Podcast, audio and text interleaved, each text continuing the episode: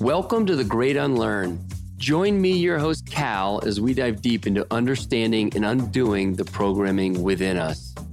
Let's find your inner truth for a life with newfound purpose and freedom. Get ready to question it all in The Great Unlearn. Uh, this is our second podcast together, but we've, we've added a wrinkle. What I think is quite a tremendously big wrinkle. And uh, I'm thrilled to have on Doctor Jerome Lubbe. Yes? Yes, sir. All right, great. On the podcast today.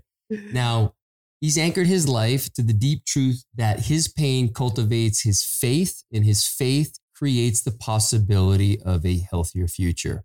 Doctor Jerome is a functional neurologist at his private practice, Thrive NeuroHealth, where he specializes in a plethora of areas such as childhood development disorders, vestibular retaliation, movement disorders, neurochemistry, concussion, and brain injury rehabilitation.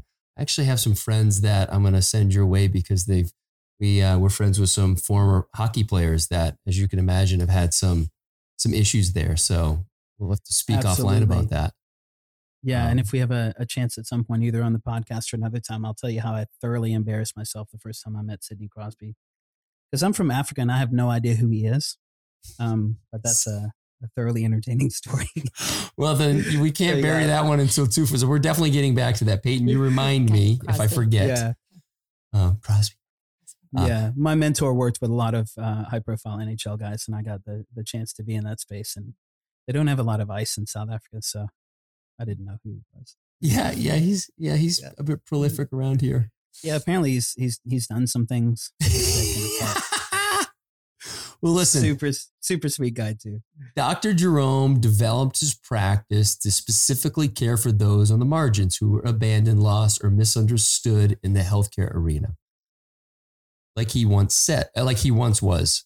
Now, he leads his practice with one of his greatest realizations that our minds, bodies, and souls are far more bent towards recovery than we ever imagined. And that's really one of the things that drew me to your work is the combination of mind, body, and soul. And that's something for me, it's has been newer.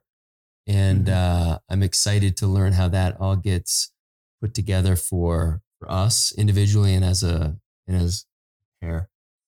Now, in conjunction with Thrive NeuroHealth, he's integrated his learnings in neurology with the, the traditional Enneagram to create The brain, brain, the brain-based Enneagram. That's why you Can were. You ner- said that five times. That's why you were nervous. So she took a deep breath before we got on. She was nervous. I was going to mess up, mess this up. That's a tough. That's a tough little statement. That's a tough one. Yeah. Now listen, this is the very first book on neuroscience of the Enneagram. If you're not yet familiar with the Enneagram tool, is a system of personality typing that describes patterns in how we interpret the world and manage our emotions given our type. There are nine types. We'll get into all of that later on. Um, it helps us identify both our strengths and limitations, as well as providing guidance on how we may develop our capacity beyond them. Doctor Jerome also does extensive work with couples. Why my wife Peyton is here, this lovely lady. She's joining us today. Now, listen, this is going to be a little bit of relationship.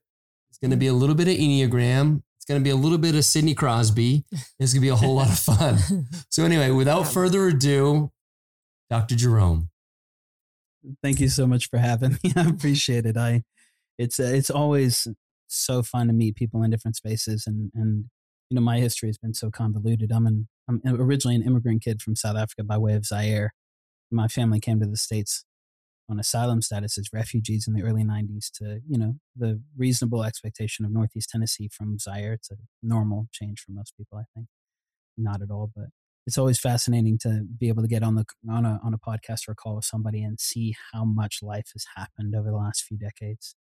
And for you to just share what you just shared and me think ten years ago, if somebody had said I was going to be on a podcast talking about the neuroscience of the Enneagram and relationships and some guy named Sidney Crosby, I would have been very confused. So it's really fascinating to see how the world uh, kind of works and where things go. So I appreciate you having me on. It's a, it's a pleasure. Yeah. And as we we were talking offline, like we'll just kind of let, we're going to give a little history, a little bit of your history. We're going to talk Enneagram, obviously. And, and oh, I'm the quote unquote host. Like obviously Peyton, anything that sparks your interest, fire away. And um, like talk to us a little bit about how, you know, you get into the Enneagram eventually, but your background was in neurology. And I mean, when we were talking last week, there was a number of things that you were doing that I, I had a hard time spelling. So can you give us a little bit of like what your uh, call was to those things and then how it maybe changed? Yeah. You know, um, the funny thing is I always tell everybody I only became a doctor because I couldn't find a good one. Yeah. I was a patient. I've been a patient for, for twenty-two years. My undergrad is actually in digital animation, special effects production. And I used to do music full time with my brothers. So, you know, when you go to the high school guidance counselor and they go, okay, here's your career track. They don't go digital animation, film, music, and neuroscience, right? It's not, it's not the, no. normal, seg- it's not the normal segues. Um, but I started having really, really intense migraines at seventeen. A couple of years, my dad passed when I was a freshman in high school, fourteen. And through a lot, I mean, nine specialists, twenty-one, uh, twenty-one specialists over nine years, over a hundred grand as a newly married couple, uh, to get a diagnosis for, you know, a, a neurological issue that once we had the name of it, no one knew what to do with it other than a pretty intense surgery and a pretty aggressive, uh, you know, pain medication regimen. Um, and my tolerance for medication is really, really high, which is great when you want to have some whiskey or wine, because I can have eight shots of espresso and not feel it, which is probably not great for my adrenals, but it helps when you have want to, you want to have a little, you know, a little wine or, or, or something else. But the problem is when you're in intense pain and, and you just really process pain medication really well, it leaves you with a pretty short list of things that are pretty intense. Um, and the surgery for, I have what's called a Chiari malformation, as well as some compression on all four sides of my brainstem due to some brain damage. I was run over by a car when I was eight, had two concussions when I was in high school, and run over by a car on foot. Um, had two concussions in high school and hit by two drunk drivers by the time I was twenty-one. So my body and my head and my brain had been through some things. And long story short, started averaging at seventeen. Uh, by the time I got to twenty-one, twenty-two, I was averaging one hundred full-blown migraines per calendar year, and about two hundred to two hundred twenty-five headaches outside of those migraines. So it averaged about two to three weeks without a headache during a calendar year. Um, and when we got the diagnosis, what ended up happening was the clinicians that we saw were incredible people. But at the end of the day, they were like, we have the option to give you a pretty aggressive brain and spine surgery at the same time, called the decompression surgery, or you can pretty heavily medicate you because your tolerance is super high. And when both of those didn't really feel like viable options as a twenty-six-year-old, you start looking at all these other places. And honestly, what ended up happening, Gal, is I was like, I feel like there's so much that the traditional community offers in terms of understanding and clinical complexity, but not really in wellness and rehab and alternative kind of wholeness. And then the alternative community is super good at rehab and wellness, but they don't really like taking on complex cases. So what happens to the person like me who gets into the medical purgatory of being pinballed between everybody who doesn't want to treat you? Because you want to get better, and the alternative community doesn't really take complex, and then you're really complex and somebody understands you, but they don't really have any way to do that without really introducing some pretty invasive or pretty aggressive techniques. So I ended up going to school and getting a doctorate in chiropractic as my primary degree. And then after that, got a lot of, or during the chiropractic and afterwards, got a lot of postgraduate work in neurology, ended up getting board certified. I'm one of thirteen people in Georgia and the only person in, in Atlanta inside the perimeter that's board certified in functional neurology, which is kind of like being a personal trainer for the brain.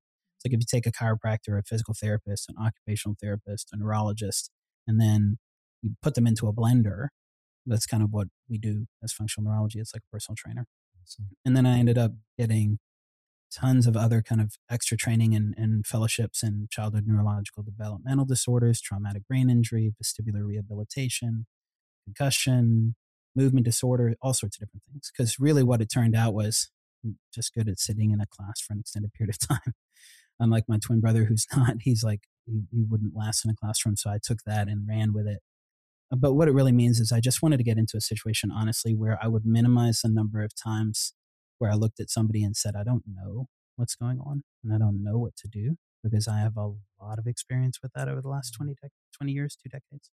Uh, so I just became a doctor because I couldn't find one that knew how to work with me in conjunction and partner with the goals that I had of of not pursuing either drugs or surgery or alternative approaches that loved the rehab but didn't love the complexity. Well, that's quite a path, and it's uh, I do love the stories that the this hardship, which is maybe a bit of an understatement of what you were enduring, created this path towards learning, understanding to heal yourself, and now you've been able to bring that medicine to to that, you know, that Venn diagram that's not being treated. So right. that's that's pretty special. How long have you been kind of in practice? So I was licensed in two thousand fourteen. That's when I officially got licensed, but I was fortunate enough to mentor with the guy who created the field of functional neurology, the one who originally worked with Sidney Crosby. Um, so I've been in this world for about eleven years, but in license and private practice for the last five and a half. Wait, yeah, I was going to ask, like, ah, dude, you must be really good at school because that's a lot of freaking work. But is yeah. that it? You like it?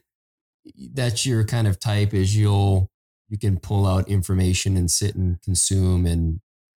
Well, interestingly enough, uh, I think this is where we'll we'll get into the conversation of motivation versus natural uh, inclination. I think if you're motivated by something, you you're willing to go through a lot of hell for it.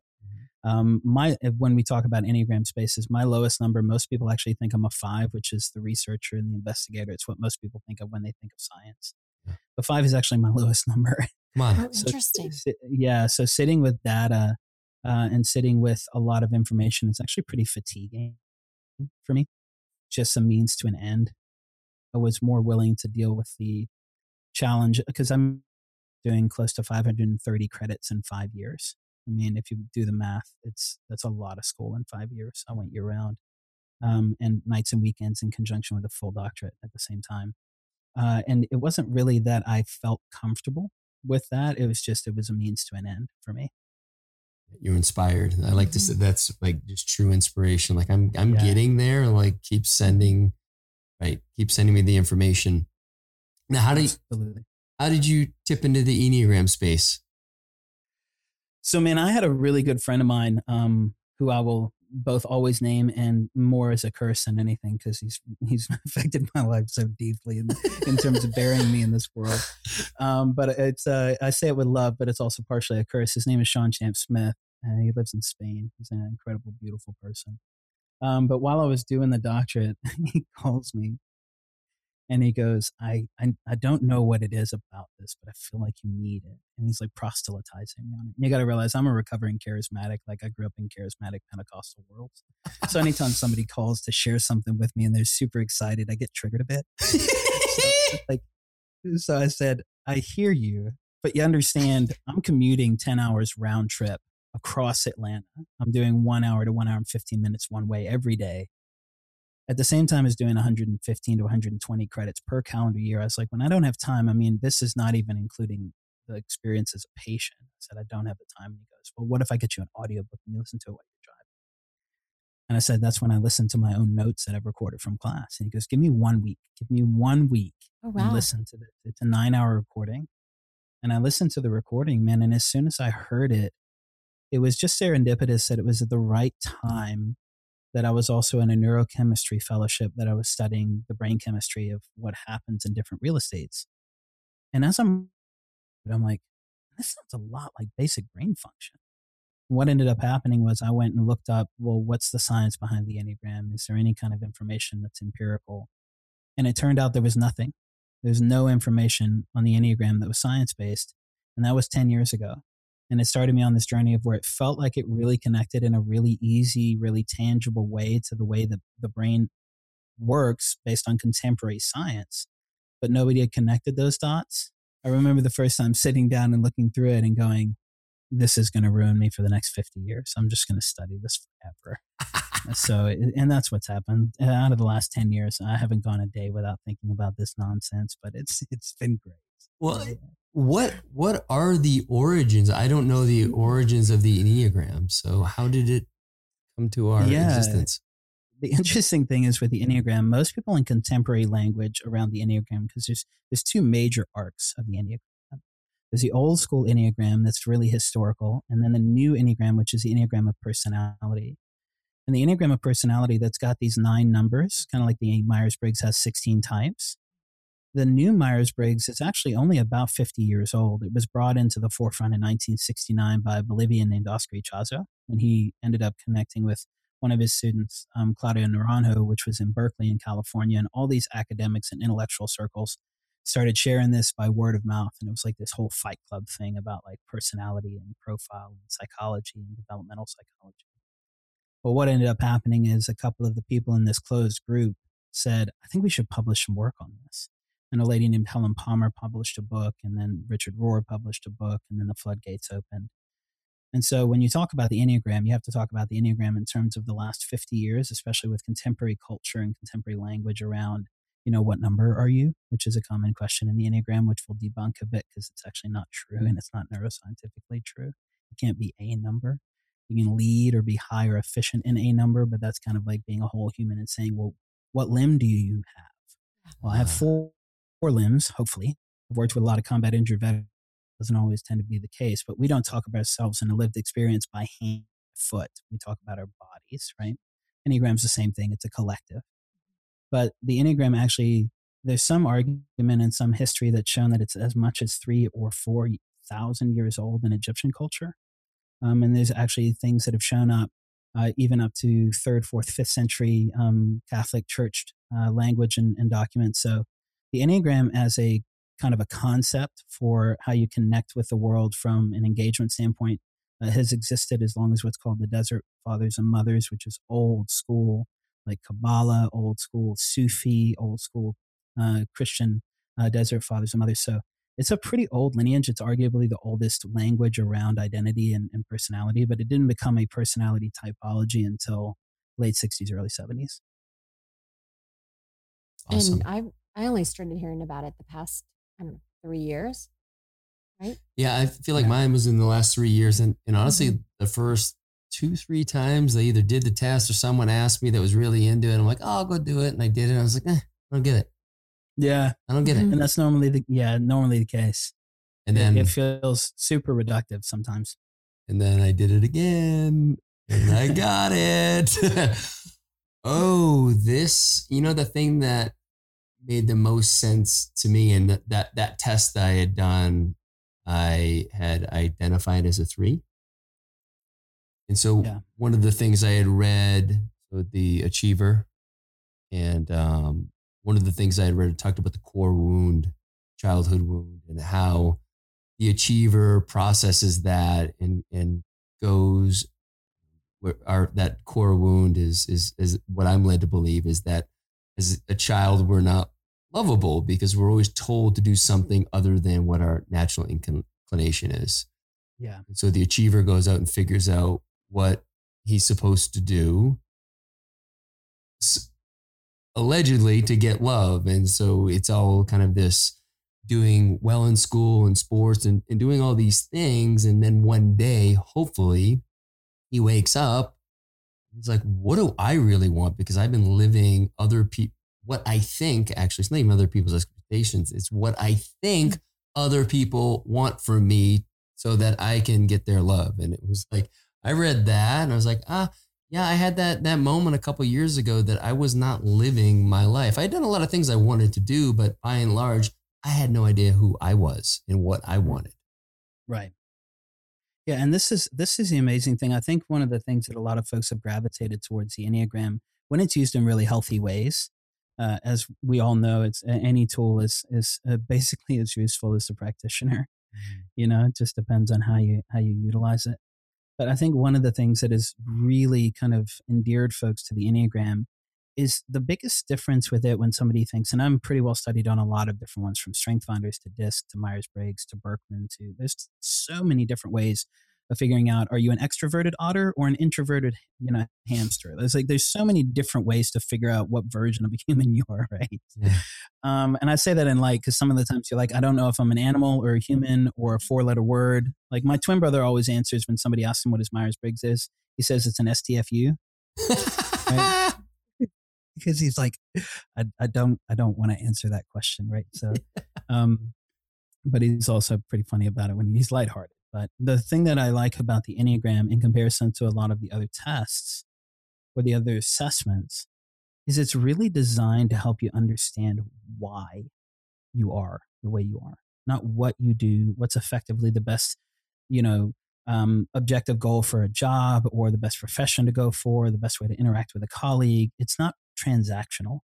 It's not only relational, but it's heavy duty introspective work about, okay, what made you the way that you are? What motivates you? What inspires you? What causes you to get up and go, this is what I'm moving towards and this is what I'm moving away from, from a really deep origin space issue, so that you're not dealing with such superficial conversations like, I think maybe I'd just do better as a driver. You know, it, it's, it, I think that ends up being a bit too reductive. And the goal with the work that I was doing was to go, if we connect this with the brain science, make it really practical, then we could actually step back and go, you're not only really efficient in a three, for instance, but let's have a conversation about how you can functionally interact with all of these other numbers as if there were nine members of the same band.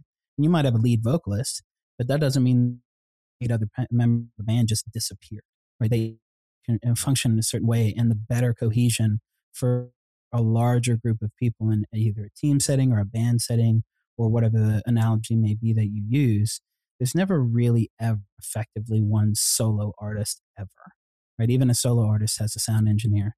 Even a solo artist has somebody who sets up their gear, right? So understanding not only why we do what we do, but what is the interaction in all of those spaces that opens us up to really much more practice of becoming whole and healthy.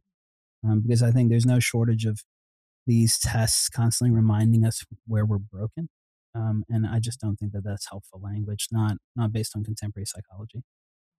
Yeah, I'd love to get into like the, well, before we get, get oh, really get into, into it, it, like I, I, I want to get into like how you, you know, more practically, like how you took what you learned early on about the Enneagram and layered your work over mm. it, and then kind of brought that, you know, to the, the greater good. Yeah, no, I, I, I think the, the simplest, The simplest way that it ended up happening is, and honestly, this is sometimes just dumb luck, the way these things work out, you know? Um, but the way the brain is set up is there's three primary areas of the brain, your central nervous system. You have a left brain, a right brain, and your brainstem that collectively make up your central nervous system. And then in the Enneagram, there are three intelligence centers, head, heart, and gut.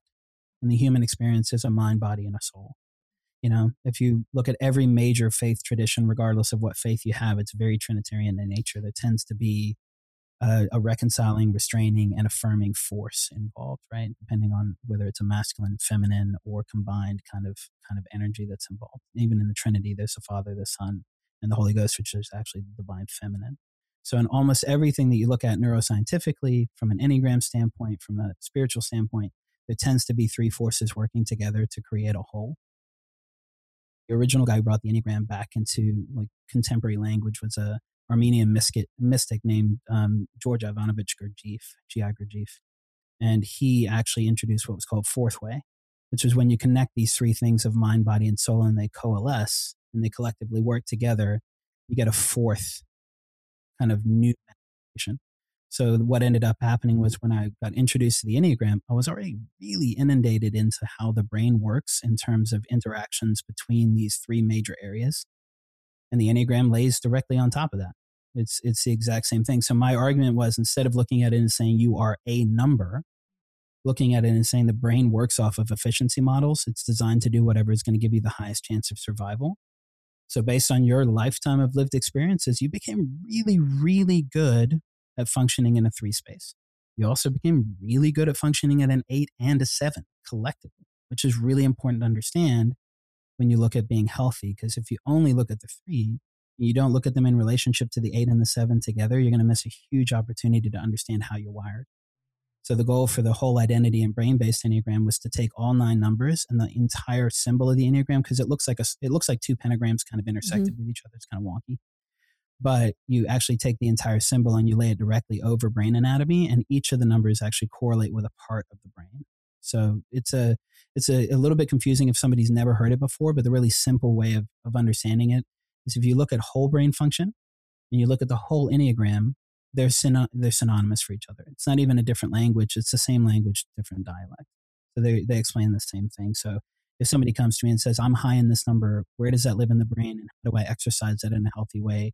How do I make sure that I'm, you know, the most proficient that I can be? Sometimes it's active restraint because somebody's really, really wildly active in it. And they got to look at how to rein it in.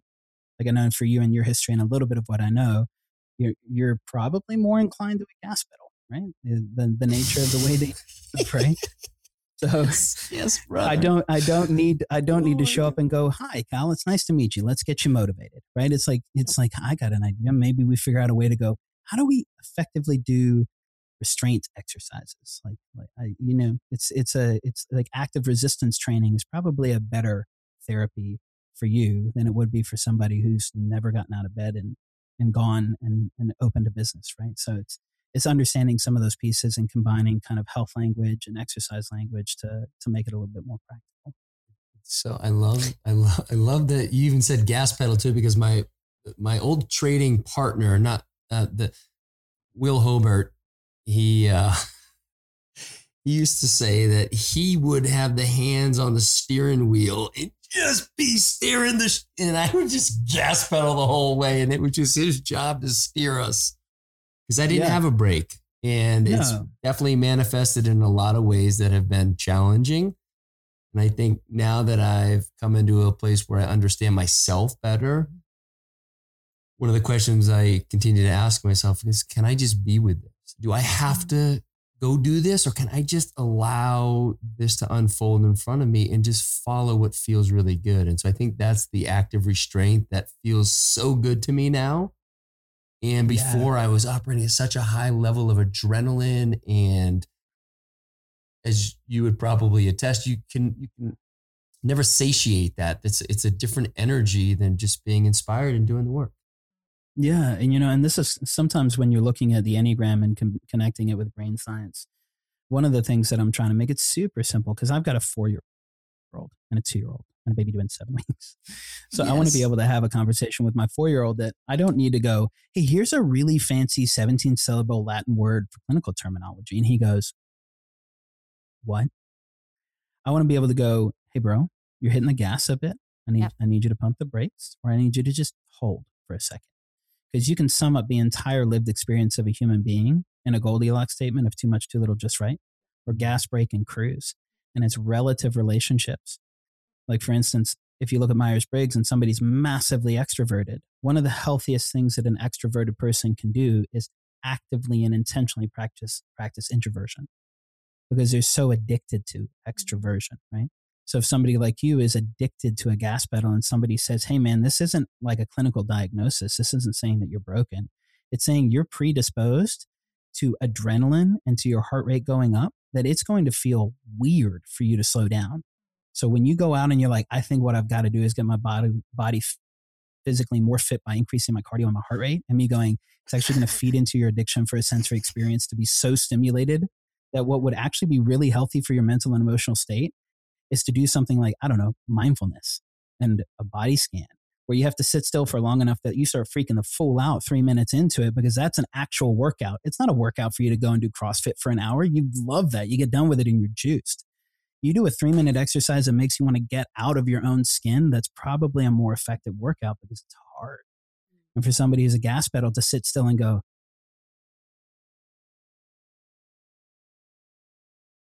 and everybody who's a gas pedal is already freaking out because I took five seconds to explain that. Yes! Yes!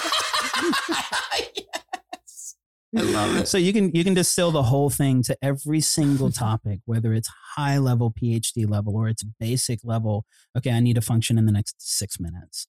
You can literally look at everything and say it's a relative relationship with gas, cruise, and brake, and also keep funneling it into healthy, positive, opportunity, solution-oriented language, rather than saying, here's the seventeen ways you suck as a human.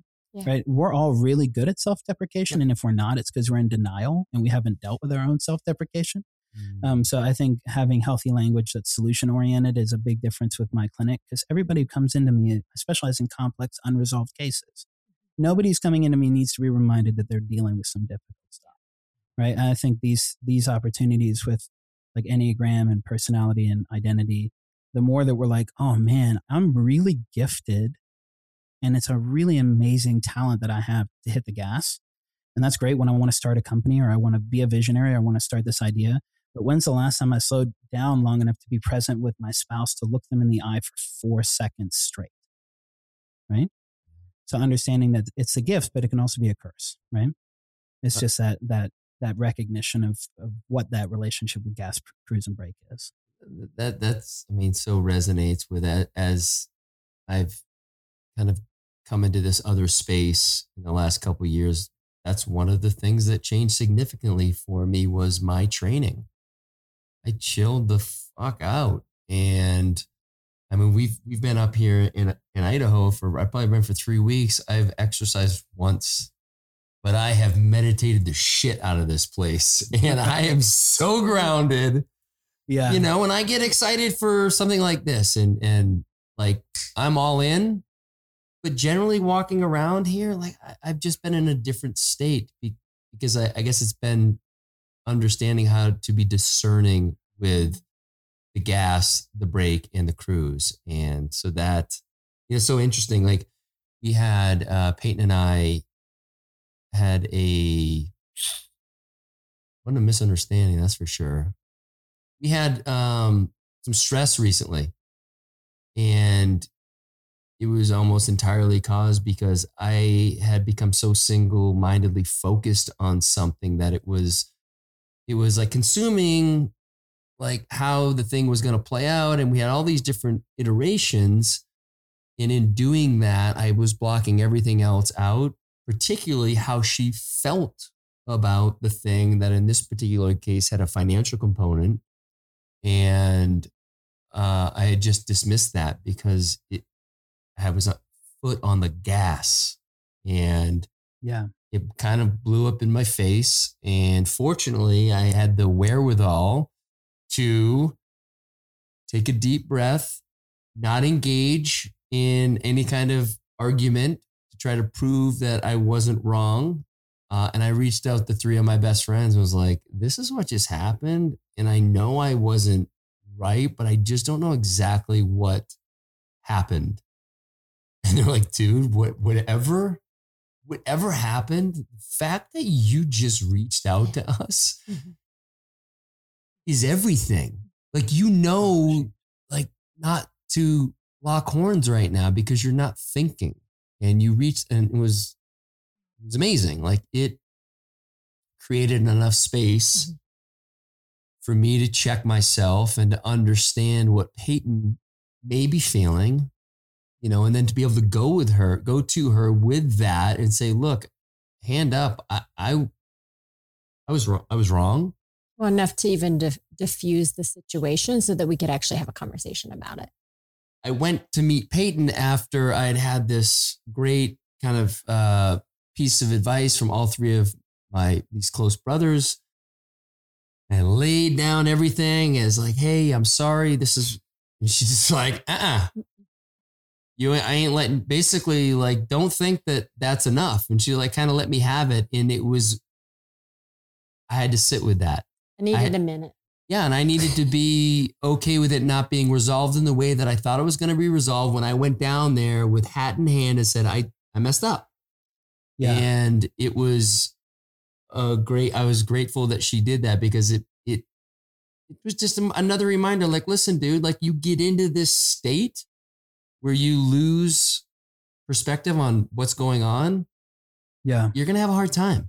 Well, and also for me, because I have uh, a history of dismissing my feelings and then, oh, for sure. and then just being, oh, it's okay. It's fine. I shouldn't have done this, or I should have, you know, all the things. And I was like, mm-mm.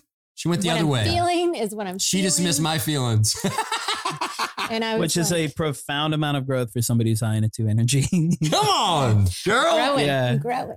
Yeah, it's, you know, to to make it practical for what you guys are talking about and, and what you shared in that story, because I think it's brilliant, um, is, you know, the for somebody, and, and to, to put it into language that makes sense for somebody who's never heard of this before, okay?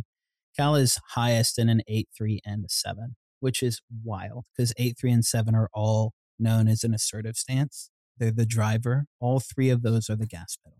So not only are it's not my fault, guys. It's not. It's no. It's no fault. It's a gift. Just try to live with them. If it's here's the thing, you lever. You can leverage a gift, or it can become something that will run roughshod over you. Right? Yep. It's like somebody who can sing really, really powerful vocals. Sometimes you don't. You know, I, I love Pavarotti. He does not need to sing a bedtime Ave Maria at full volume for bedtime stories. Right? It's like, The the best the best definition of meekness is exercising power with restraint. So like the superpower of somebody who's high in eight, three, and seven is meekness. It's not often practiced. Like, oh no, I could totally just absolutely just set this entire thing on fire.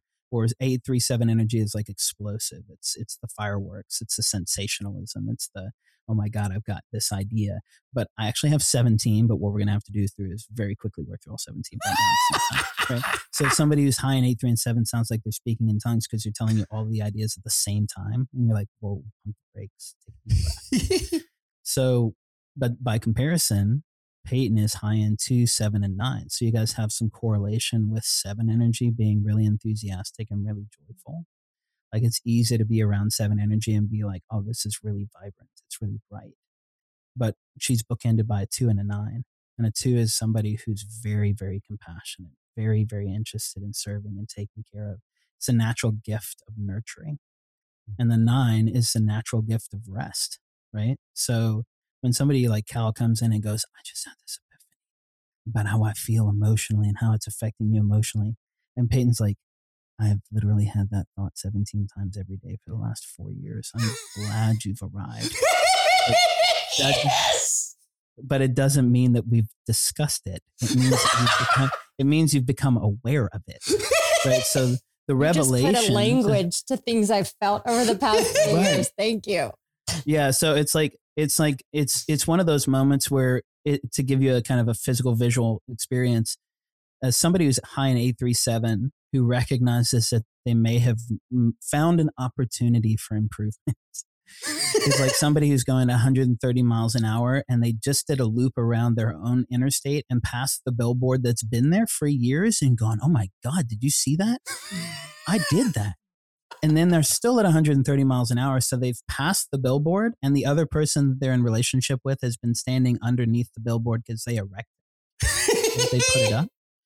And so it's one of those things where somebody who's really high in eight, three, seven as a driver goes, man, I want to be, especially if you're high in three and seven, you want to celebrate seven energy that's excessive to discovering that emotional intelligence and being like, can we really just be excited? But what you've done is just walked into a conversation with your own revelation, but you've just walked into a conversation of acknowledging someone else's pain point. And that's really hard for somebody in a seven space to sit with. But for somebody who's in a two, like Peyton, uh, it's the twos are allergic to making it about them, even though that's exactly what they desire. They want for somebody to ground them and center them, but it's it's it almost feels inappro- it definitely feels inappropriate. So why the story is entertaining is um, both my twin brother and my older brother are very high in seven, eight energy, which is two of your top three, um, Cal. So I'm super familiar with this space. um, and it's, it's, it's, it's been, they're so energetic, but it's one of those things where you go, um, I know that this is going to be really hard, but this is not a three minute conversation. I need you to just pack a lunch, sit down and do a lot more listening than talking. And that's really, really hard when you're used to being the driving force and the the driver, you know. So yeah, it's a great example of an interaction between people who are wired the way that you guys are wired. It's pretty cool. And so I would love to just pause for a second and remind the listeners that we did the test um, yesterday and Doctor Jerome is working with us for the first time now. Yeah. So, so we're doing this in real time. In real time. Yeah, he gave us the option. So this is all new. Yeah, he gave us the option to discuss it beforehand and then come on and I think he, he understood that this would be way more fun. Yeah. But uh, even you just saying that about the sign, I'm like, yeah, I've that resonated so deeply with me because we've even having that conversation. Like, how have you not seen me for in our twenty years of marriage? Like, yeah, and it's a relative to relationship. Not take that personally. Yeah. Yeah. Because for you, you've been you've been sitting, cemented, grounded in that experience at a speed that allows you to fully absorb the experience because you've built that experience block by block. But if Cal is driving and he's going at that speed, he's passing that same object, but at a speed that makes it a blur. So it's one of those things that it, it, it can also vary. It, this is one of the interesting things in relationship dynamics because I've been married fifteen years and with my wife seventeen, and we've known each other for twenty-four. So we've got a lot of history, even though we're young, because I'm only thirty-seven. Um, but the reality is, is the science has shown you can have two people have the exact same physical experience with two completely different encounters. Both of them could pass, uh, you know, a polygraph or a lie detector test, completely describe the situation, and it'd be completely different, but only one event transpired.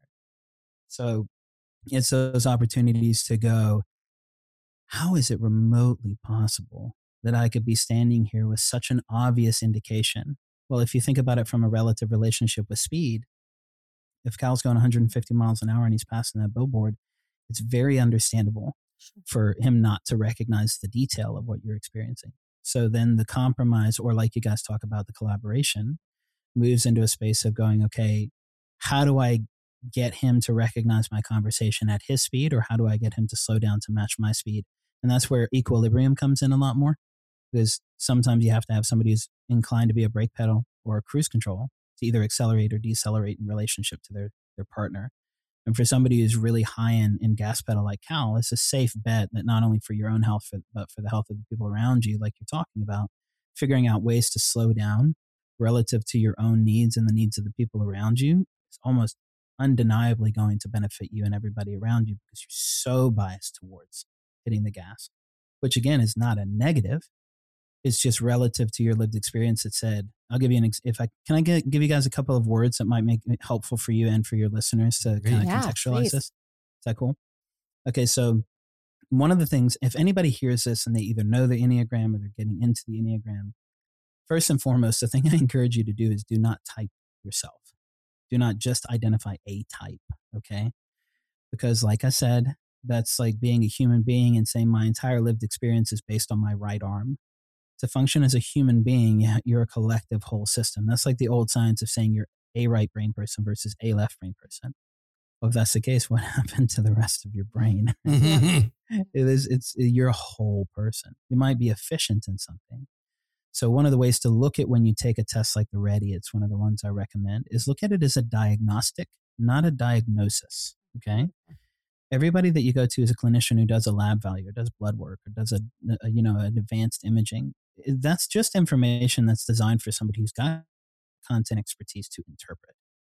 It's very, very rare that you get a lab value and one value is one hundred percent a bullseye for a diagnosis. That's super rare.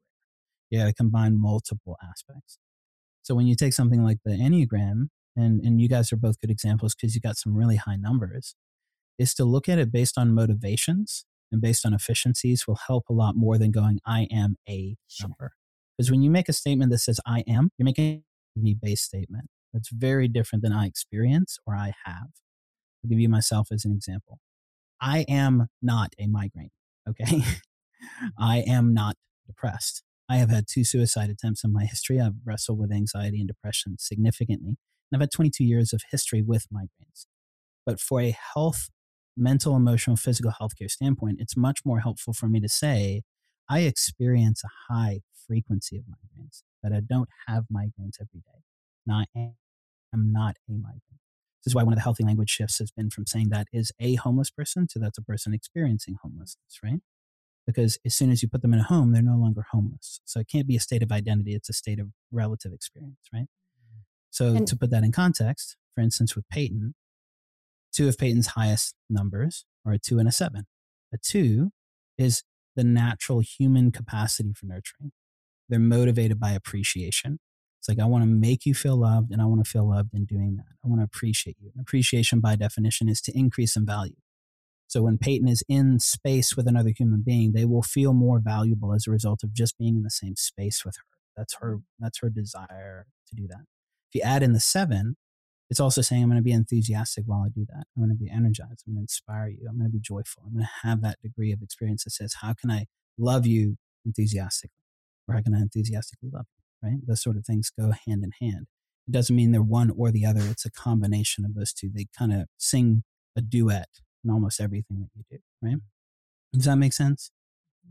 And I love that you said that our, our dear friend, Mary Lee, who's allowed us to use her home today, that was, she's also a doctor, and that was her, um, the sentiment that she shared with us before coming on today was um, her frustration with people identifying as I am a two or I am yeah. a, and, and singling in on that. And, and sometimes even like um, developing that at, a deeper identity with pride and things like that, mm-hmm. um, as opposed to seeing the big picture and maybe what's maybe most presenting or um, more relative to your experiences. So I'm yeah. so appreciative that you brought that up, because that was her one piece of um, advice that she shared with us last night. So thank you. I love that. And one, she's got a beautiful name, Mary Louise Gray. I know. Um, and also you can even see, it's really interesting. Each person, in terms of their efficiency, will use particular adjectives or words or verbs in their language. And you said, I'm so appreciative. I right? picked up on that too. Right? You did. Yeah. So, yeah. So a two is, a two is naturally motivated by appreciation. Again, not a negative, because you got to look, most of the time when we've been given information and insight into ourselves, it's so quickly fast-tracked to being associated with shame and insufficiency, that we're not used to getting information and going, wow, that's powerful, or wow, that's a gift, or wow, that's a skill that I can leverage in a healthy way if I understand how many resources I have and to, to what degree I can do that. If somebody gave us our identity as a as a resource and we budgeted it effectively, we wouldn't go, oh God, I got a, I got twenty grand in my savings account. Damn. No, it's like, I got twenty grand in my savings account. What should I do with that, right? But we find out I'm naturally gifted at appreciation. But does that mean that I'm always needy? Right? Like we always end up moving into these spaces of shame. And one of the goals of my work is to go, if somebody walks into my clinic and they're really, really dealing with significant issues, I need to find out how to resource them to become healthier, not how to recognize just simply where things are difficult, right? But to connect the dot for you for just a second, um, with what I was saying there is one of the things that can be really interesting that doesn't happen a lot in the Enneagram world is to not only have a conversation around what you're most efficient at, and what you kind of move towards, but where you're least efficient and when you move away. So if you look at the whole spectrum of the Enneagram, you can put it as a pursuit and avoidance strategies. And you can also do those as addiction and avoidance strategies. So for instance, for Peyton, you're really naturally inclined to both be appreciated, to nurture people, to be enthusiastic, to be a peacemaker, to negate conflict, to find rest, and to do it really well so that you feel successful in having accomplished that. All four of those things, if you could wake up every day and make people feel rested and taken care of, and also do it in a way that brings a smile to people's face, that will feel like a win every day of the week for you. That language that I just used is combining two, seven, nine, and three energy collectively, because those are your four highest numbers, right? But what you're allergic to is if somebody, especially in an unhealthy way, introduced an eight, six, or a one, right? Or let's especially just look at it's uh, and there's a lot of numbers that are pretty close together at the bottom. Okay. But especially a one, a one is known as a reformer, which is really then sometimes unhealthy in an unhealthy way is known as a perfectionist. So if somebody sat down in an aggressive way and told you that your relationship was dependent on how well you did things for them and went through all of the checklists of where you missed it and how you didn't execute effectively, that would be a really quick trigger. You know, like, I'm not here for that. I'm not here for the aggression. I'm not here for the conflict. I'm not here for the challenge. I'm not here for you holding our relationship ransom in terms of your loyalty. So it's like, I don't want to do that. I'd rather be in a space where I can do something that makes me feel like I can connect relationally and we can have a good time. But at the end of it, we can rest well. It's like, I'm willing to bet the difference in the type of vacation that you guys check, take. Like when you're on a vacation, you'd be profoundly excited to find somewhere where you can just shut down and shut off. And then Kyle is like, I have seventy-four things planned for this, right? As it turns out, actually, I get is it switched? I, no, no. Well, a little bit. You're a little, a little more bit. Adventuresome, but no, he Doc, can. When I go on vacation, I chill out. Do you switch off? I do. For him, awesome. He does. And usually if you're not with me, then I go on adventures. Yeah. Because sometimes the, the, it's like old I got to version, pack the old things, version. Now I'm now I'm more stuff, attuned to that. And we have the kids, and what if they're like, It's, so yeah, it's a whole to do for me with the, this and the, that. I'd rather just chill and Right on. I, I enjoy More my predictable, I, I enjoy my alone time. I think that's where that comes from. And this know, is we can dive in that. Yeah. But. And this is where, you know, this is why I always tell everybody, and this is even where I love doing it with you guys live, because like we mentioned before the call, I, I think one of the things that um, a lot of people who do either personality work or typology or identity or even clinical work, it, they don't have the flexibility to allow for the person they're sitting with to give them really good feedback, like a case history. Because I can only know so much from an outside perspective that yeah. as I update my information, and then I course correct based on as the picture gets more clear yeah. um, versus going, no, I'm the content expert and this is the way it is. Because we're not fixed like that. There's a lot of variability. So specifically when I talk about Enneagram language and to your, to your friend's point that you mentioned from last night, what happens a lot of times with the Enneagram or any other identity or even in relationships, because you guys have been married for more than twenty years, right? Or you've been yeah. together more than twenty years. Yeah. Is somebody will tell you that this is just the way you are, or this is just that type, or this is just that profile. It's just that Myers-Briggs, right? And the reality is, is that there's so much nuance to who we evolve into. You guys are completely different people than you were yesterday, never mind three years ago. You're, you're evolving, right? You're transforming. So one of the things that can sometimes also be helpful in looking at the Enneagram language is looking at it and saying, based on your lifetime of lived experiences, so for instance, when you mentioned just a second ago, Cal, you're like, that's just the way I am, right? So based on your lifetime of lived experiences, your experience as a human being in your brain has said this orientation of what's high and what's low gives you the highest degree and highest probability of survival. The challenge is that's built in our adolescence and what existed for us when we were eight or ten or twelve. Which is built into our subconscious psyche. It's called interpersonal neurobiology, internal family systems, a lot of neuropsych. That may have been really relevant when you were having a lot of conflict with your primary care providers when you were ten, but it's not the same conversation when you go to your spouse and go, I just had a revelation that I may not be the best version of what you need today. Right? The triggers are different. So for instance, for you, Kyle, with eight, three, and seven, eight is motivated by being able to disrupt things, by changing things, by being a driver, by being able to lead. By being able to show up and being really energetic, especially physically. It's a very key point of extroversion. Three is like, what are you successful in? How, what are you producing outside of yourself that allows somebody to measure you and go, I don't find you wanting, right? And then the seven is saying, I can be enthusiastic at the same time. So in your lifetime growing up, what is your relative relationship? I need you to succeed. I need you to be excited and extroverted when you do that. And I need you to present a fist, a fist. external image that people are attracted to. And I need you to do it in a way that doesn't have you following anybody. You're always leading. Like that language, what was built into your experience growing up that said that's the way that you develop into a successful person. And then as you become healthier and you become more aware of how, what your needs are in a relationship and as a parent and as a spouse, you go, that may have been what I need to satisfy the relationship dynamics of what I had growing up, but they're no longer needed now. So majority of the work with the Enneagram is going, I'm inclined to this, I'm biased to this. This used to be my truth, but it may not be anymore. So how do I become a healthier version if those aren't the dependencies that I have in my current relationships, but they may have been in my past?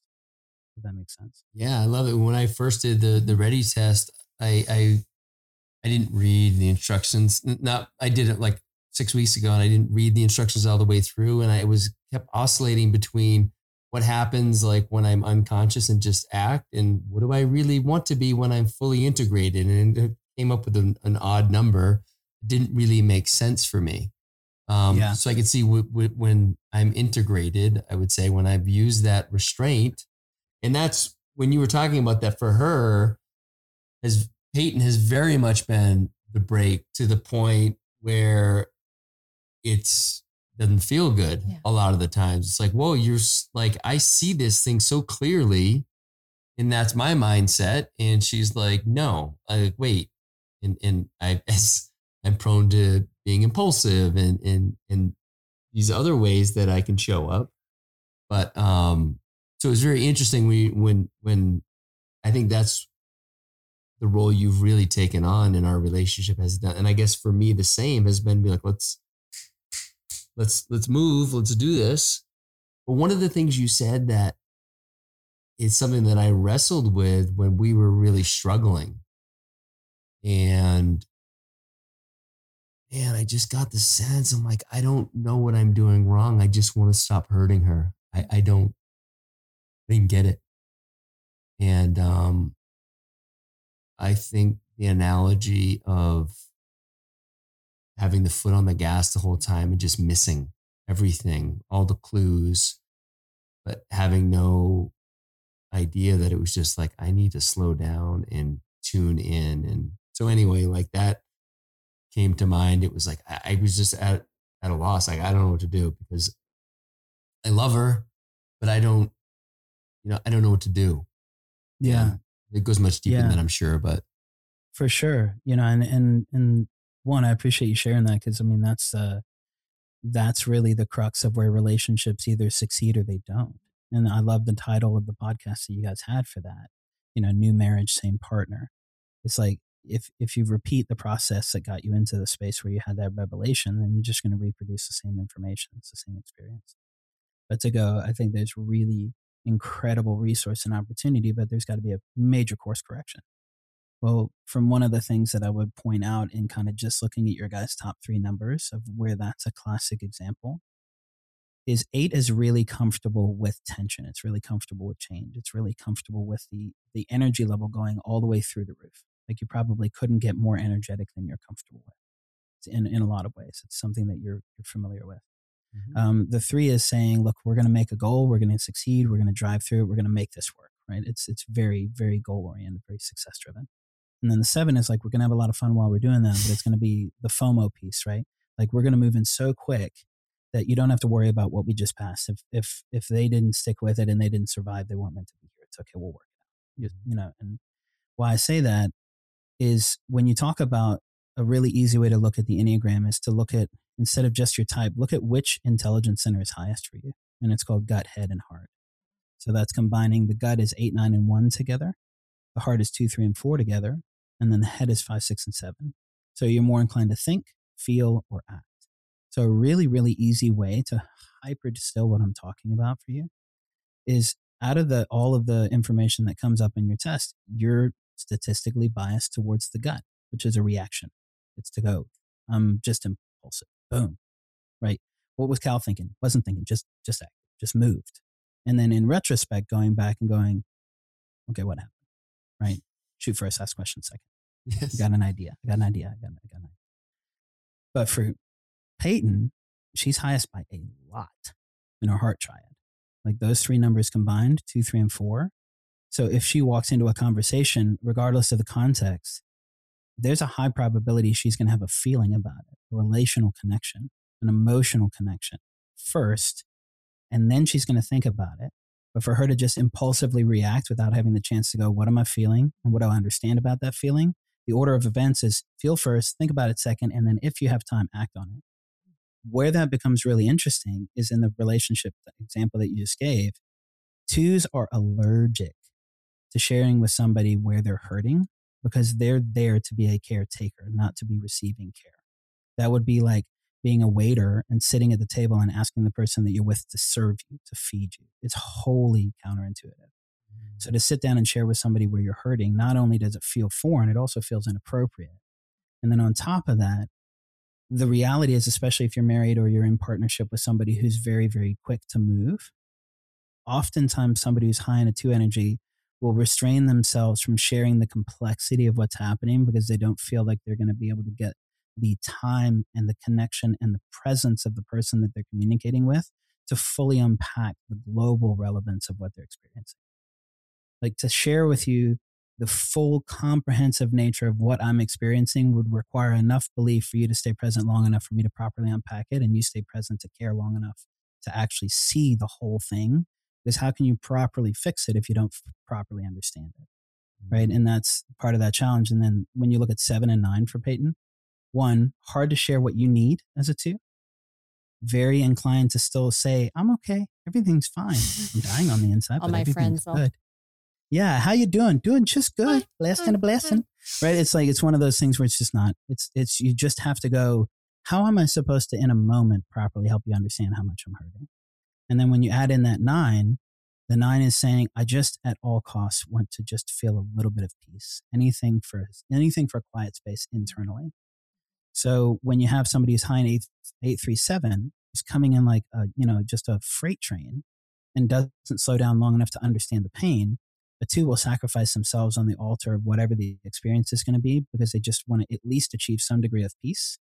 Because the conflict that it would take to have an extended conversation to properly unpack your pain feels more, more difficult than to just simply move forward in the next exciting adventure or whatever the case may be. So I think what you're talking about in that example is a really great way of saying, okay, if you only look at your top numbers, like your scores came back and you're actually highest in, for, for Cal, you're highest in eight and three, then you're not having a conversation around what is what is driving so much of this energy is all three of those things together. And then for, for Peyton saying, look, I want to have a conversation with you, but we have to slow down long enough in the nine space that I live in to actually be able to get you present long enough to go, this is where I'm wrestling with stuff. And the challenge for both of you that I'm sure you've seen over the last twenty years is seven energy is kind of allergic to talking about their pain, because if you're talking about your pain, you're not having a good time. And sevens are about having a good time. They're about going, what's the next thing that we're going to move into? So you can both, in diff- for different motivations, elope and abdicate the responsibility of really going into deep, hard conversations, because that's a lot more fatiguing. You have a five-minute hard, honest conversation. It will cost you more fuel than it would to spend a week going all over the world adventuring with each other, right? I feel like you just explained our struggle in communicating in our in marriage, and um, so beautifully, um, because that's exactly, I, I felt like you spoke from my heart. And in a, it's exactly what happens is I don't communicate. And then I would say that you get frustrated because I haven't communicated how I felt, you know, and then one day when I'm finally brave enough to communicate, I have, you know, my laundry list. And I'm like, and then, and then, and then, and it's like, I'm finally able to um, speak it and share it. Um, and then, you know, Cal would be like, well, why didn't you just tell me that? Like, why have you waited so long to just share that with me? And I think that's, that's been an example in our relationship for many, many years. Would you agree? Yeah, but you've also done a much better job of actually communicating that stuff. Like I, I, my hats off to Peyton, because she's, and I've known it's taken courage. I just know that when she's come, it's because she is hurting and it's not easy. And so it does get my attention. Now that said, if things aren't necessarily going great between us, I'm not necessarily slowing down. But I also right. think it, it it it takes me getting to a breaking point to be able to have the conversation. Right. Right. And this is where I think, you know, when whenever we look at it, I, I think one of the things that un- unfortunately for all of us as human beings that we're given a disservice on, especially in contemporary cultures, we're all given such great perspective on how to be physically fit, like how to do an exercise for our body. But most of us are not really given a lot of tools on how to exercise relationally or exercise mentally and emotionally to build stamina, right? Because what you're talking about is a conversation around resilience. Like how quickly can you shift gears and realize it's not going to kill you, right? Mm-hmm. So for you to step in and go, I'm going to hit the gas specifically on sharing where I'm hurting on this one thing to at least give myself the opportunity to not go for a high rep workout on sharing the forty things that I'm currently wrestling with. But let me do a high weight and just share this one heavy thing that I'm carrying with you. I just want to engage that and just get outside of my comfort zone to go, man, this is really hard for me. Can you slow down just long enough to give me ten minutes to just unpack this? I don't need an answer. I just need you to be present with it. Because when that builds resilience and stamina, it doesn't require Cal to be in a situation to go, okay, so you're gonna, you're going to need me to slow down and be completely disconnected from resolving this, fixing this, supporting you in it, coming up with a new plan, being connected, acknowledging where I'm at, seeing that there's something that's not right. And by the end of the conversation, you know, damn it, we, we're succeeding. Like everything, like to walk out of a conversation, to walk out of a conversation and go, that's not fixed and that's okay. Or she's still hurting and it's not necessarily something that I need to fix. Or she's hurting and it is my fault, but that's okay too. Or she's hurting and it's her fault, her fault, and that's okay too. What I say with that is in these spaces, the way the brain is worked that can help be helpful for context for this, for folks who are listening and kind of why I talk about this is when you talk about motivation, one hundred percent of what the brain does on a daily basis is survival based. It's saying, is this going to give me a higher probability of surviving? And then is it going to move me into a higher degree of safety? And then is it going to move me into a space where I feel more comfortable, right? So survive, then safe, then comfort or gratification. So when you're inclined to a particular space, anything that interferes with that space is going to feel like a trigger.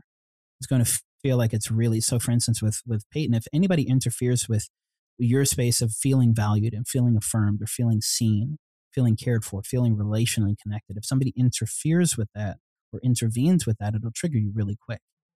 But for Cal, if somebody interferes with your ability to actually do something that you're trying to accomplish, like somebody creates a traffic jam in your experience as a human being, they create a blockade and and they will, one, they don't even recognize that they're oblivious to it. But two, they do it intentionally as a point of conflict and they try to slow you down and impede your progress. That's going to be like, I'm not, I don't need you to be my brake pedal.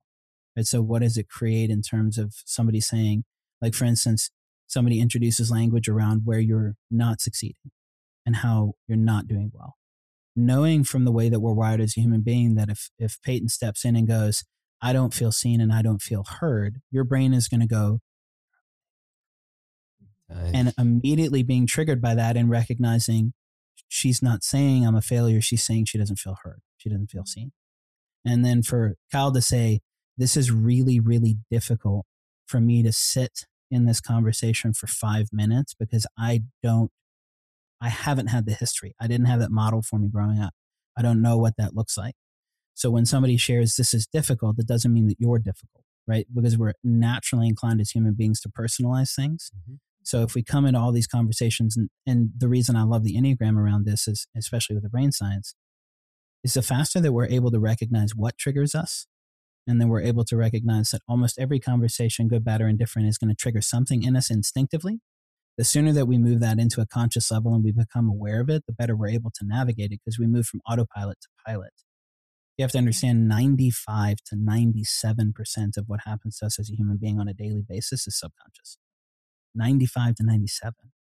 So the sooner you recognize, do I feel safe? Nope. Why don't I feel safe? Do I feel triggered? Yep. Why do I feel triggered? Does this feel life-threatening? For sure. Is it life-threatening? No. Right, as soon as somebody steps in from a leadership position and goes, this feels like you're dying, but you're not, then all of a sudden the whole strategy changes and we end up getting into conscious conversations where you're talking about, how did I do the introspective work? How did I do the inner work? How did I develop a practice that in my thirties, if somebody had said, I go on vacation and I sit and I meditate and that feels great, like, would the thirty-year-old version of you been like, that makes sense? Or would it have laughed at you? Right? I would have been partying hard. Right. So it's one of those things where you're looking at it and going, probably the easiest way that I would distill this in terms of personal work and also the nature of brain development is the idea of neuroplasticity is that we can change, that we're not fixed, that we're capable. It's like open source software. You can get an up, upgrade to your operating system and change everything.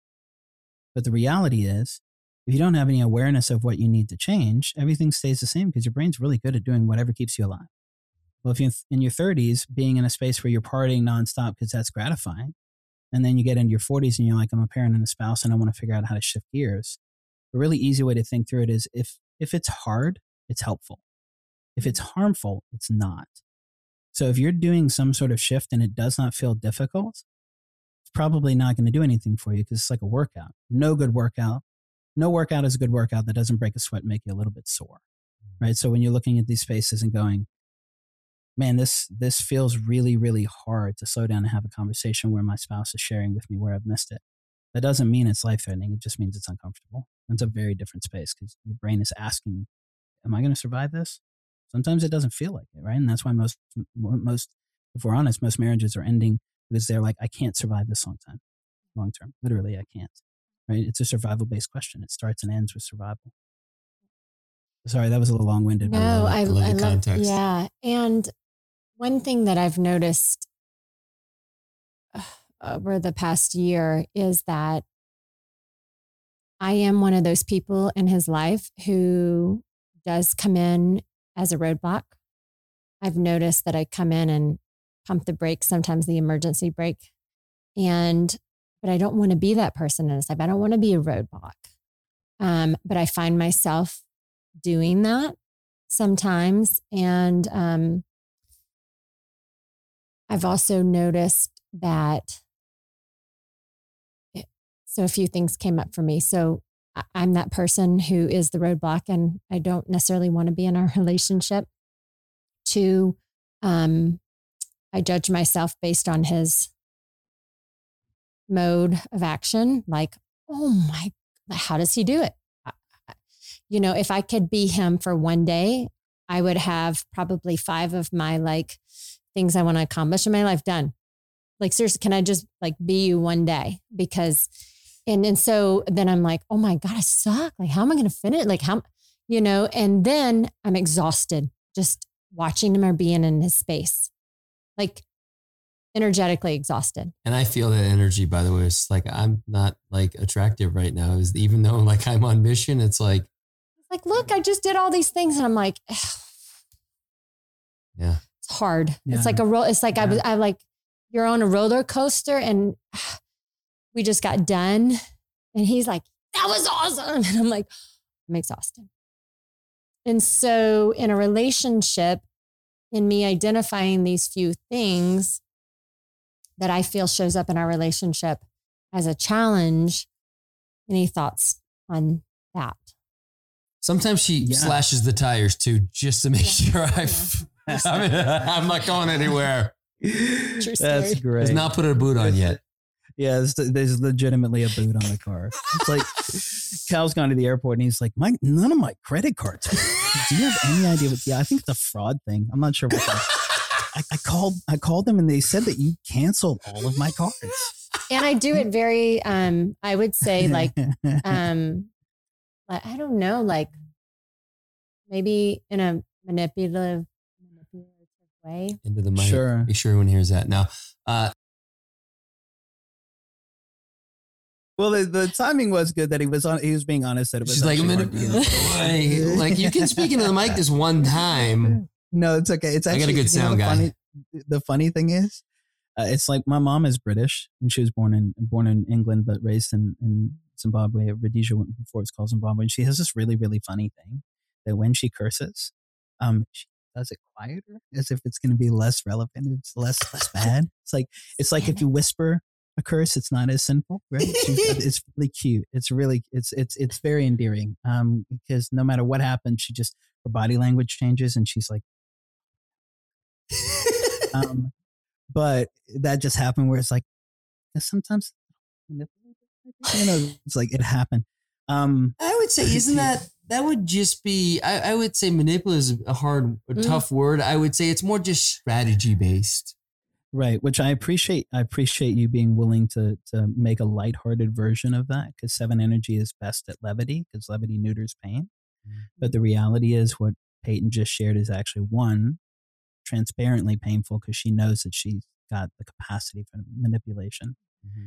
And two, to answer your question, one of the things that's really fascinating, and this is a harder thing to learn, and maybe if you guys go back and you watch it on the video, but for people who are high in eight three seven energy, they're not used to eye contact for an extended period of time because they're so quickly moving, right? They're kinetic. But if somebody looks at you for an extended period of time while you were sharing that example of where you feel like that you sometimes can be the roadblock or be the e-brake or be those things, there were four separate times where your language and your facial expression changed because your emotionality peaked in all four of those spaces. So as your facial tone changes, there's a degree of disappointment about being that because you don't want to be that. Like you guys have such an endearing space where you, it, you can tell that you want to support each other and you want to see each other succeed. So it's like, how do I find the balance in sharing where I'm hurting, but it also not being a hindrance or a burden? Because again, you got to realize two energy will automatically feel like they are an encumbrance, like they're a burden, like they're, they don't want to be the sick person in the middle of a well conversation. You know what I mean? Like they don't want to be flawed. They don't want to be, uh, uh, they don't want to be a hindrance to somebody's happiness, right? So you have to weigh and measure all of those times. And this is something where you talk about like, how do you find a balance with that? That if you're married to somebody who's high in two energy, especially for you, Cal, if you're high in those gas pedal spaces, if a two energy starts to share where they're hurting and it doesn't sound needy and it doesn't sound manipulative, it sounds honest, you should literally put pause on everything else in your life and center to that.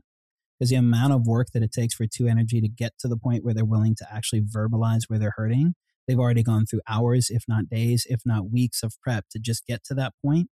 And it's kind of like being in the middle of a therapy session. You're just unloading where you're really hurting. And then all of a sudden somebody's phone rings and the moment's gone. Mm-hmm. To get back into that space, to re-engineer what it takes to go, I just don't feel safe. I don't feel good. Like that, because what ends up happening, to Peyton's point, if a two energy doesn't feel like they're going to land in a safe space to share with you where they're hurting, they'll start to manipulate the environment enough for you to see how much they're hurting, and they'll do kind of a cry wolf perspective, or they'll do a lot of passive aggressive techniques, right? Well, they'll start to go, oh, well, you know, a lot of things happened today. Did you see that? Did you see all those things? Are you affirming me? Are you appreciating me? Do you see me? What ends up happening is you move into a passive aggressive manipulative space to say, and I'm going to do all these subtle kind of backhanded compliment things because I'm trying to get your attention, but I don't feel safe enough to bring it to the transparent, hey, I need you for a minute.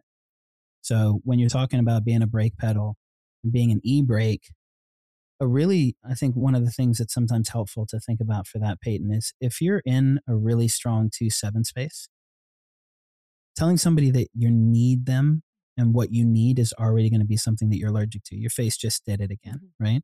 With your eyes and your mouth. Yep. Okay. I felt it. Yeah, you automatically get triggered because yeah. the idea of saying, I need you and I also have a need feels so vulnerable, mm-hmm. right? And at the same time, seven energy is allergic to pain. It doesn't want to be vulnerable. So for a two seven to be vulnerable about yourself, you're allergic to that because everything in your history has told you that's not the best way to handle feeling safe. Because I don't know if you guys know, but the root word of vulnerability is vulnera. And vulnera in Latin means to be woundable, right? So if you're doing something vulnerable, you're literally laying on your back, showing your belly to somebody and going, I feel super, super woundable. Please don't hurt me. Please don't step on me. Please don't injure me. So for somebody high in two seven energy to go, I'm sitting with my pain. Can you sit with it? And can you recognize it's really hard for me to tell you what I need? And then that person just be present with it. That's really hard for somebody to do who's high in two and seven.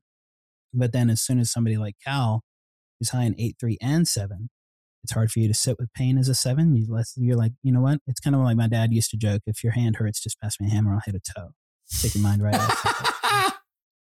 My dad was also a special forces guy in the Rhodesian military for a long time, so he's pretty intense. He spoke like thirteen languages, and, and it was it was just, he was like, no, I actually could hurt you in other ways and take your mind right off of it, and he totally meant it. Um, But what I mean by that is if Peyton's, she's pulling the e-brake, remember that as soon as that e-brake is pulled and it slams the brakes on your experience for you, Cal, your brain is automatically as a defense strategy going to be triggered because you're massively changed. So now all of a sudden your spouse becomes the threat. Your partner becomes the threat. And very quickly, consciously moving into that higher part of your brain that you've worked on for the last decade and going, what is, what am I aware of? Of going, my, my spouse and my partner is not enemy. They're not a threat. They just pulled the e-brake. Why did they pull the e-brake? Like, ask a clarifying question, and then as quickly as possible, move into a space where it's like, okay, how do I help triage? Like, how do I sit with the pain? What's your goal, not my goal? And how do I help work through this conflict strategy with you? Because one thing that's interesting where you're polarized is you're super high in eight, Cal, and Peyton is super low in eight. So that difficulty of dealing with that conflict and bringing the conflict up and manufacturing the conflict for Peyton is going to feel so foreign to be like, I'm going to introduce conflict in this space. So her idea of conflict resolution is just not introducing conflict. Mm. Let's just make sure that. Yeah, I was going to ask you to clarify um, what eight is. Yeah. So eight is, eight is a space that says I'm, I've got the natural capacity for disruption or change or tension. They're motivated Uh, by being able to see things change and to to grow, right? And the, the natural gift is growth. So if you think about growing a muscle, you can't grow a muscle without actually tearing the muscle and helping it to grow. You get little tiny tears in the muscle and you develop muscle mass. So growth intrinsically has a lot of pain involved. Growth has a lot of tension and a lot of being stretched. Well, for Cal, if you look from a mental, emotional standpoint and even your own physique, you've got a capacity to go, the exercise is worth the effort, right? I have a history of experience. If I look through my upbringing going, did I have significant change? Did I have conflict? Did I have assertiveness? Did I have aggressiveness? Did I have spaces growing up that felt like they were conflict-oriented, or did I have a lot of intensity and change and inconsistency? Right? Did I have those growing up? And in order for me to survive, I had to learn how to speak that language. So Cal learned how to speak the language of disruption and change, constant change. For you, for whatever reason, that didn't become a dialect that rose to the surface. So when it shows up and somebody starts speaking that dialect of intensity, and especially conflict that comes with aggression or comes with argument or it comes with challenge, and it's not healthy and it doesn't feel safe, you're going to start to retreat, not advance. So when a two tries to share with somebody who's high in eight that they don't feel safe or they don't feel needed, they know they're going to be introducing something that may be met with intensity and that may not feel safe. Mm-hmm. Does that make sense? Speaks to me. So that's specific to you guys. I don't know if, it, if that resonates with you, Cal. Big time, big time. It's like, like I'm always trying, you can imagine as I've gone on this bit of a personal journey over these last three years, I tried a bunch of shit and I've gotten excited about a lot of things because I see the potential and it's new and it's different and it's this and it's that. And largely in the beginning, I was met with um,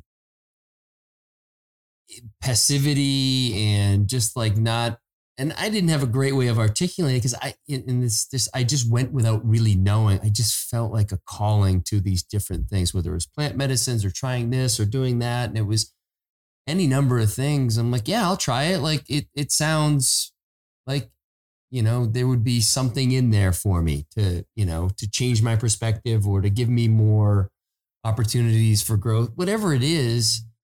And for a long time, she kind of, I didn't feel supported in it. So that was hard because I felt on an island and I'm trying these things and I'm excited about it and I'm learning stuff. And I didn't know how to share that because I didn't feel like I had a captive audience.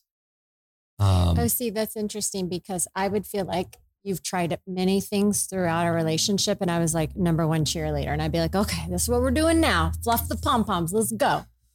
So that's I'd interesting. Say more on the, the, the personal exploration, um, yeah, just as I would, you like know, more recently, is that what you're saying? Yeah, within of? the last couple of years. But I think, but what I would say is in the last six months, you have been like open. I would, I would, I would say you've been open-minded and curious. You've been more curious rather than, you know, what is it this time? Well, I think, I think I, for that was the energy I would get for sure. What is it now? But what I, I think I've realized.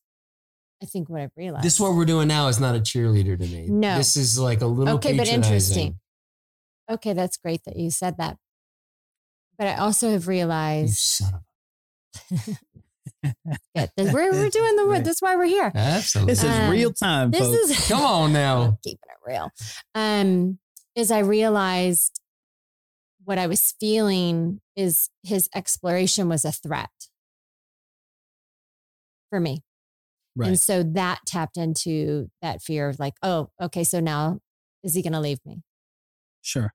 And so that's what I had realized this over the past few years. It was like, how can I best support him so that we're in this great relationship and he doesn't leave me? And I didn't realize that a lot of the decisions and support I was giving was more fear-based in certain scenarios. And I think a lot with this new exploration, because there were some big changes, it felt as a threat.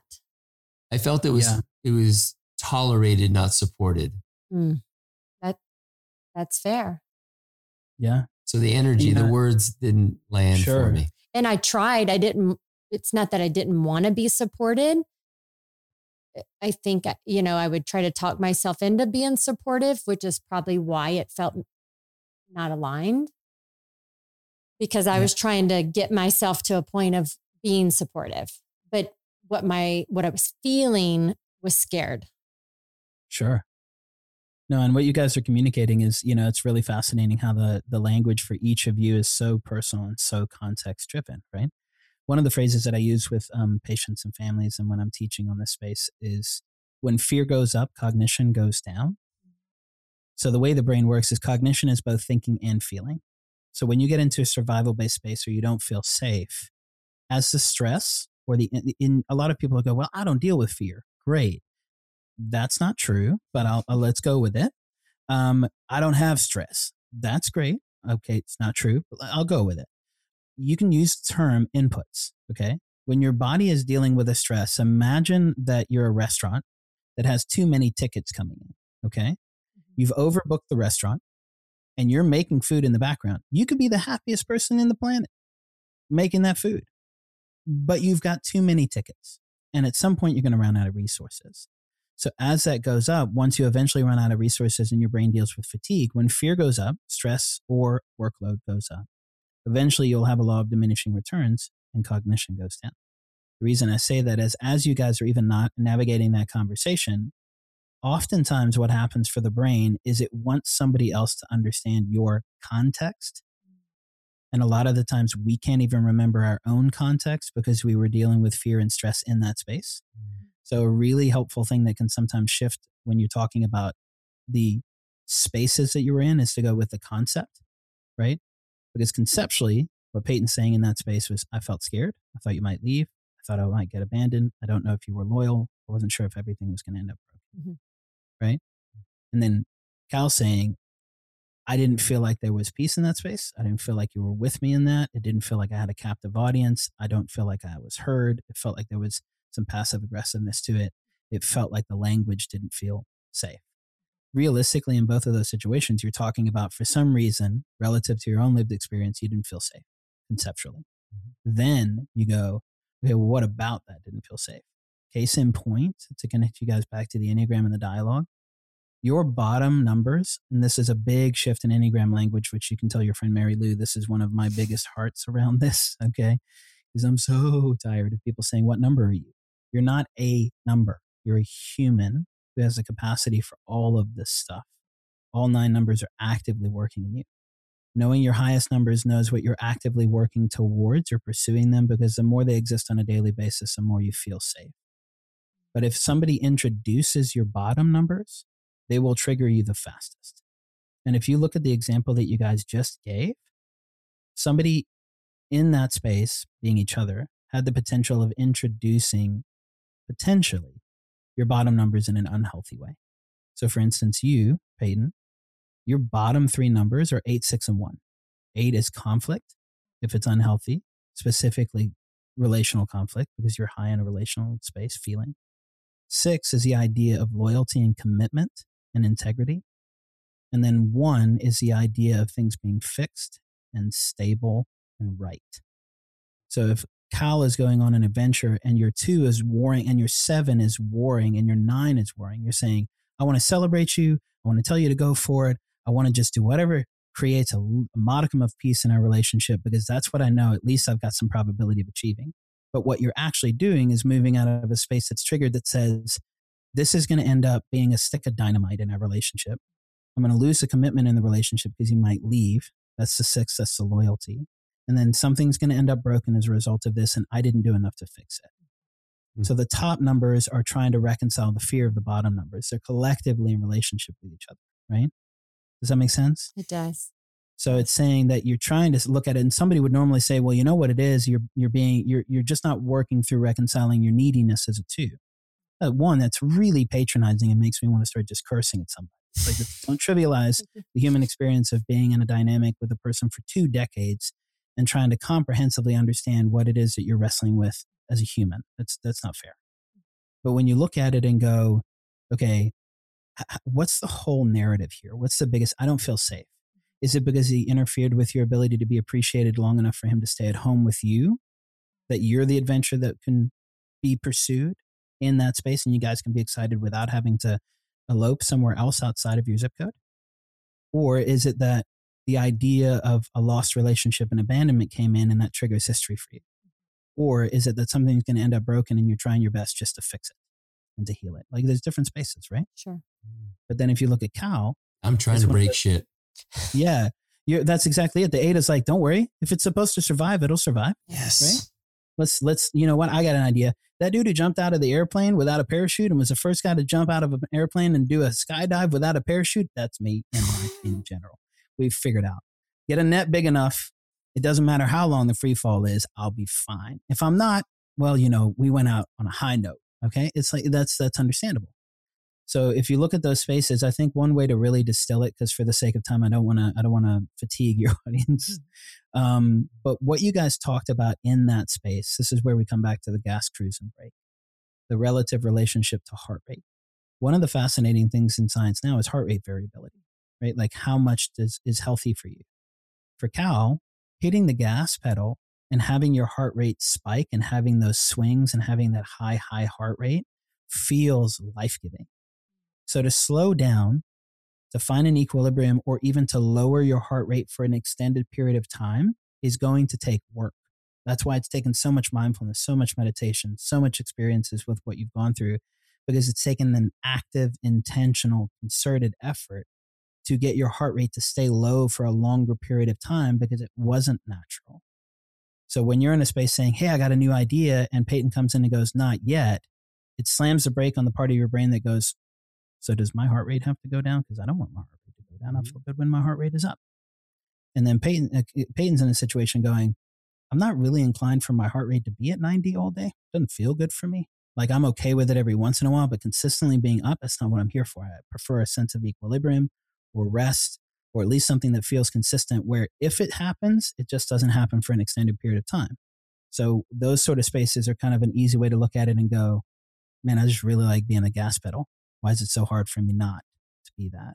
No matter how well practiced I am, I'm just not inclined to it. And that's okay, but it's, in, it's important for me to be aware of it. And for Peyton to go, I'm not inclined to be a gas pedal. I don't want to burn out. I don't want to burn through all of our fuel. In fact, I'm trying to make sure that we have enough resources to survive the next ten or twenty years. If we go too fast, we may not. So when she reins it in, it's a safety mechanism. When you speed it up, it's a safety mechanism. So being able to step back and go, is that true? Is it going to eat me if I don't take the next trip? Is it going to kill me if I don't take the next trip? Is it going to be life-threatening? Or am I reconciling with bigger conversations around why do I feel the need to so consistently drive and to break stuff? And why do I feel the need so consistently to say things have to slow down for me to feel safe? And you have to be present in order for me to feel safe. Is that true? And if it is, having an honest conversation about that being true is very different than having a, a confused conversation around what feels true when you're fearful. Because when fear goes up, cognition goes down. Does that make sense? Beautiful. I know we just went through a lot. And for anybody who stuck with us, congratulations. You have built some stamina. Well done. Well, and I really appreciate, Doctor Jerome, that you, you know, it's very easy to kind of celebrate these, you know, the attributes of, um, of your parts of the Enneagram. But I really, I'm going to use appreciated again. Yes, I really appreciated how you talked about the parts or the reasons maybe why I would be triggered by certain things, because I think often when we do these personality trait type tests, we only look at the ones that we would align more positively or ones that more support our perception of self, as opposed to the ones that challenge our perception of self. And I think it's so important to look at all of that to understand your why and how we can grow in having that awareness. And so I think that was so powerful yeah. and important that you discussed that as well. Thank you. And I, pre- I think that's, you know, for me, the biggest thing to to wrap up with what you're saying, Cal and Ty, and what you just mentioned, Peyton. And I, I again, I, I specialize in complex unresolved cases. People who come in here have seen an average of two dozen specialists, spend one hundred to one hundred fifty grand. They're really hurting. And the reality is, is that plenty of people have thrown something at them that goes, well, this is the most likely thing to work because what you've got is a resource. And oftentimes, nobody's really looking at that nuanced piece where they're hemorrhaging resources and just plugging the hole in a boat, right? I did, sometimes the most helpful thing you can do is go, where's a where's a really viable space that we can shore things up? Where's a really great opportunity to not reinforce a strength, but alone to do that, but go through a SWOT analysis. Like do the basics of strengths, weaknesses, opportunities, and threats. A really comprehensive, we've done it in all of these business spaces that we've lived in for the last thirty years. Like, it's really important to do a both and then some. Leverage your strengths. That's awesome. Those are great resources. Celebrate that. Don't forget there's weaknesses, there's opportunities, and there's legitimately threats. Sure. So to answer your question, um, Cal, I think one of the things that can be helpful for folks, two simple recommendations. One is when you take the RHETI test, um, which is R H E T I. I, I, I don't get anything from them. I'm not affiliated. I, I absolutely love the work that Russ Hudson does, which is, is where the Enneagram Institute is based. I think it's the most reliable when you look at it through this whole identity profile. Okay. But when you take the RHETI, go to the enneagram institute dot com, and for your top three numbers, especially any number that's over twenty, like for you, Peyton, it's two and seven. For you, Cal, it's three, eight, eight, three, and seven. Your top three numbers, but especially any that's over twenty. You go to the Enneagram Institute, look at the type descriptions, scroll all the way to the bottom of the page, and read the section that says personal growth recommendations. You don't have to understand everything that I've said. You don't have to understand neuroscience, to break the cruise. Just go for the easy, low-hanging fruit. Cherry pick the personal growth recommendation that jumps out to you, because every single person that I know that takes their top three numbers and reads those personal growth recommendations, something will jump out on that page that is so obvious and so evident that it's not new information. It's a reminder that's really revelational, because they're like, you know what? I'm in the space where that finally resonates. It finally sinks in. But you can get that off the personal growth recommendation. The other simple thing is, is I created a whole series of YouTube videos for free during coronavirus, because a lot of people are like, we just don't have funds to even buy anything. Um, and I'm allergic to self-promotion, so I don't tell a lot of people like where to find myself. Well, we're going to promote yeah, your ass, you. so yeah, you so don't have to worry about yeah, yourself. So yeah, yeah, I'll leave that to I'll leave that to my brothers who are high in yep. seven eight, and you guys are both high in seven yes. eight. It's fine. Oh, you better get I, some staff. Yeah, yeah, it's okay. I, I learned a long time ago. It's it's. I'm just going to love on people. I'm going to appreciate them because I'm high in two. And then if they want to share it, because I'm one hundred percent referral practice with a ten-week wait list, it's like, I don't need to promote anything. If you guys love it, you'll do it. But one of the things that's helpful is to have a longer conversation where it's slowed down and it's not as accelerated as the podcast and it's not as long. So if you go to YouTube and you just Google my name, or not Google, just look on YouTube, Doctor Jerome Lubbe, L U B B E, there's a YouTube page that has about twenty different videos that go over each type in terms of what's called high and low expressions. So one that I would actually watch for you guys together as an example is Cal's really high in eight, and then Peyton's lower in eight. So if you watch just the eight video, it'll say this is how you show up if it's high, and this is actually how it's allergic for you if you're low. And then you can have the same video be contextual for both of you, right? Mm-hmm. But those videos are all free on YouTube, and they help to explain things a little bit better. Um, so if you're high in a number, it'll give you context. If you're low in a number, it'll give you context as well. And then you look at the high numbers and say, what are some personal growth recommendations that are already really well framed out for me, because I understood maybe gas, brake, and cruise, but the rest of it, he lost me. Um, then those can be some helpful on-ramps to go. And it, there's there's so much beauty and so much complexity to the way that the human being is made um, that I would just give yourself an on-ramp that's relative to your highest numbers and, and then go from there.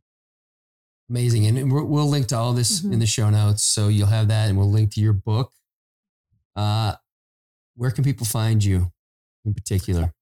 Yeah, easiest way is d r jerome dot com, which is D R J E R O M E. Um, it shows three different places. One is my clinic site. The other one is the Whole Identity, which is a brain-based Enneagram. Then I have a whole nother world um, called Thrive Neurotheology, which is the intersection between spirituality that's not sp- faith-specific, but spirituality and neuroscience. So that landing page, Doctor Jerome, will take you to all of those different websites. Awesome. And then uh, for those of you who... Uh, know that I'm doing, or maybe you don't know, but I'm doing this, the Unlearn Experience, which is an intentional brotherhood. Doctor Jerome is going to be one of our guest experts uh, early, actually early on in the experience. And so if you are called to this work, A, you can reach out to him and get your own work done, you and your partner, or you can also join us at the next one, because we're sold out now, but we'll be running another one, hopefully sometime end of the year, beginning of twenty twenty-one, and um, I have to bribe Doctor Jerome to, to come back and run that back with us. But um, I don't know, Pei, do you have any closing thoughts? I, I wanted to give a shout out to my uh, dear friend, Juliana Bootsman of White Box Leadership, who introduced the Enneagram to me a couple of years ago. And just many thanks to you, Doctor Jerome, for your, your time and your love and your tenderness today. Um, I so, told you you're gonna love him. I know you did. Right? It's hard to, I know he's a doctor, but he's not. He's like spiritually get. He's got the whole Thank you. thing. You're gonna you're love welcome. his energy. Thank, Thank you. you so much. I appreciate it. Yeah, and thanks to to Ty Ward for for connecting sure. us. Ty's been amazing to work with, and uh, yeah, he's taught me everybody, a lot about this. Everybody you guys work with sound like some sort of really impressive musician. It's like, what did you say? It was Juliana, uh, Juliana, what Bootsman. was her last name? Yeah, Juliana. That's a badass name. White, yeah. What, what, what was it, who is she with? White Fox? Uh, uh, White Box Leadership in Canada. White Box. Yeah. See, I thought it was White Fox. Maybe like, she'll change it now. Yeah, White cool. Fox. Yeah. yeah. Juliana Bootsman, the lead singer for White Fox. It's like, you know, and it's like Ty Ward. You, I just feel like he's holding an acoustic guitar. And Mary Lee. Huh? Just Mary Lee. Yeah, it's not Mary Lou. Mary, Mary Lee. Lee. Yeah, I think Mary Lou was the one from, um, oh man, The Grinch. She's any, oh, and she would not be Grinch energy at all. No. Although she would love on that Grinch energy all day long. No, I mean the little girl from The Grinch. Yeah, that's right. That's Mary right. Lou who? Or something like yeah, that. I, I don't that even was, know. Awesome. Sorry, oh. the whole time, the whole time I've been envisioning the, the little girl from The Grinch. Oh, that's so, I'm so sorry. Cute. I tell Mary Lee, Doctor Mary Lee, um, I wholly apologize for having that image in my head. You said her name because I heard the wrong name. So, oh, well, awesome, no, Doc. Great being with you guys. Thank you for the opportunity and, and for the, the folks who are listening. And thank you for the, the presence and the, and the space to be with you as well. Got it. We'll yeah. be in touch soon. Thanks, brother. Much love. You've been listening to The Great Unlearn. For more information, please check out the show notes or head on over to the great unlearn dot com for additional episodes and information regarding events and retreats. If you liked what you heard today, click subscribe and share this with friends that might enjoy our platform. Please leave a five-star rating in iTunes as this really helps us spread our message. You can find me on Instagram and Twitter at Bunker Cal and on Facebook as John Callahan. Thanks for listening to The Great Unlearn, and we'll talk soon.